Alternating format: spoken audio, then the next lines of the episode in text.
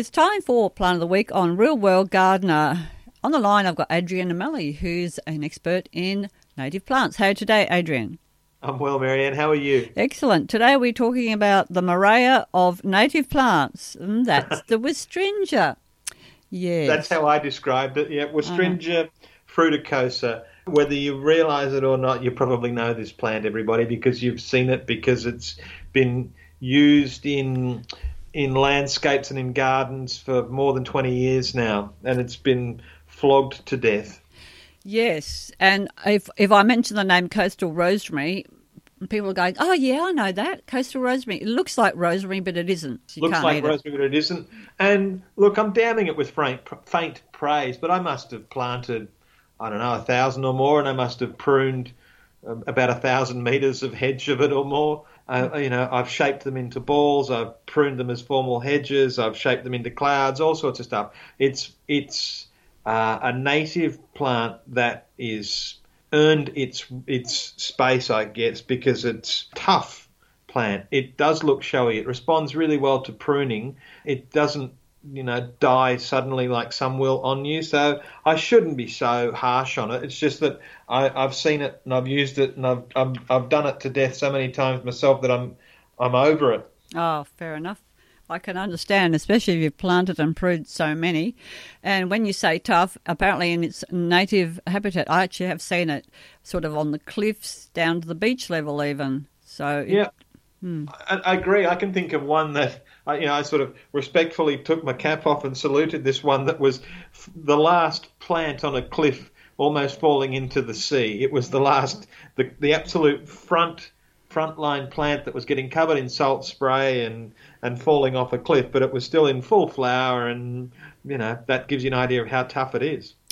Absolutely, and if if you should get yellow leaves, it's probably your watering it too much because that's how tough it is. You don't really want to. I don't water mine that I have in my garden. I think mine is Wynyabbie Gem, so it's got slightly more purple flowers. And we haven't mentioned the flowers, but the flowers are very nice. You could get purple flowers because it's, it's so useful that breeders have hybridized it extensively. So you may have heard of Low Horizon or Grey Box. Westringia Grey Box, it's another one. That only grows 45 centimetres high and wide. And there's Aussie box. So all of these, they all rec- say make great hedges and like you've yeah. done, prune, prune, prune. They, they, do respond, you know, as an alternative to um, English box, for example, as a formal hedge. They make a great alternative because they do respond really well to repeat pruning. The leaves themselves maybe 1.5 to 2 centimetres by maybe a couple of mil across and sort of lanceolate. Very, very small, um, and the leaves are sort of the same colour as rosemary on top and, and white underneath, or sort of more, a bit more grey than rosemary. And and the flowers, Marianne, some forms are white and some are purple. And you were mentioning, and now that I think about it and I look at it, I go, yeah, you're right. The the throat of the flower is speckled, and that's as we both suggested to each other, for pollination by native by native bees. The the the flowers what would you say? Maybe one and a half across by two centimetres in length? At the most. At the most. Because it's in the mint family, the Lamiaceae, it the flowers look very much like you would see on a mint bush. So help people sort of in their minds, because I'm sure people are familiar with mint mint as yeah, well. Yeah, it doesn't have a flower like we would, you know, like a daisy or something. It's no.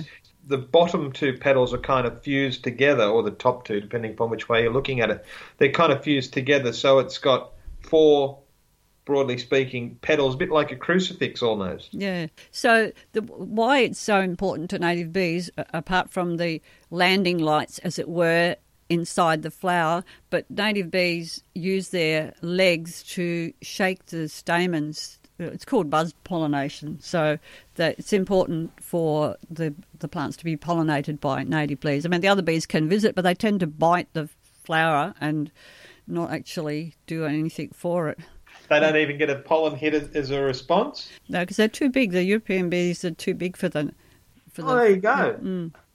I don't know what the fruit looks like. Maybe I was always pruning it so much I never got to see fruit, but the fruit must be really insignificant because I can't picture it for the life of me. No, me neither. Uh, the upside of this one, apart from the drought tolerance and the ability to be hedged in all kinds of shapes is the fact that it flowers for most of the year. Although it does, it it looks like a flower here and a flower there. It's not all over Yeah. the bush. You know, it's not. Crazy. I wouldn't say that they, they have mass flowering. I would say that they spot flower for 12 months of the year.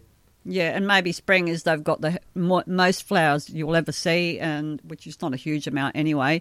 But you're growing it because of the colour of the foliage and the fact you can leave it in the garden and never need to water. You can leave it in the garden and never need to prune it either. But as I said, I I used to because this was a an entrance. I I pruned them in in sort of balls, like you know big wombats. I'm not going to say hedgehogs. I'm I'm Australian, so I pruned I pruned them like wombat size. Oh, right, that's quite small. Oh, wombats aren't that small, Mary. oh, okay. Um, so sort of rounded, rounded, lock, rounded rocks, big, big, you know, 40, 50 centimeters by by 30 centimeters, 40 centimeter round mounds, and done that way on on mass. And I'm talking sort of oh, how many plants would there have been in that entrance? About 21 plants. It takes a bit of time, but worth it for the effect. And and I wouldn't recommend you use a mechanical hedger. I would always take the time because they they won't they won't thank you for being beaten up. They they need nice sharp hedge shears. Do it properly. Take the time. Do it properly. Oh, gee, that's a good tip. Yeah, I guess with uh, the uh, mechanical ones or the electrical ones, you're going to rip off some of the bark, and they don't like that very much. Okay.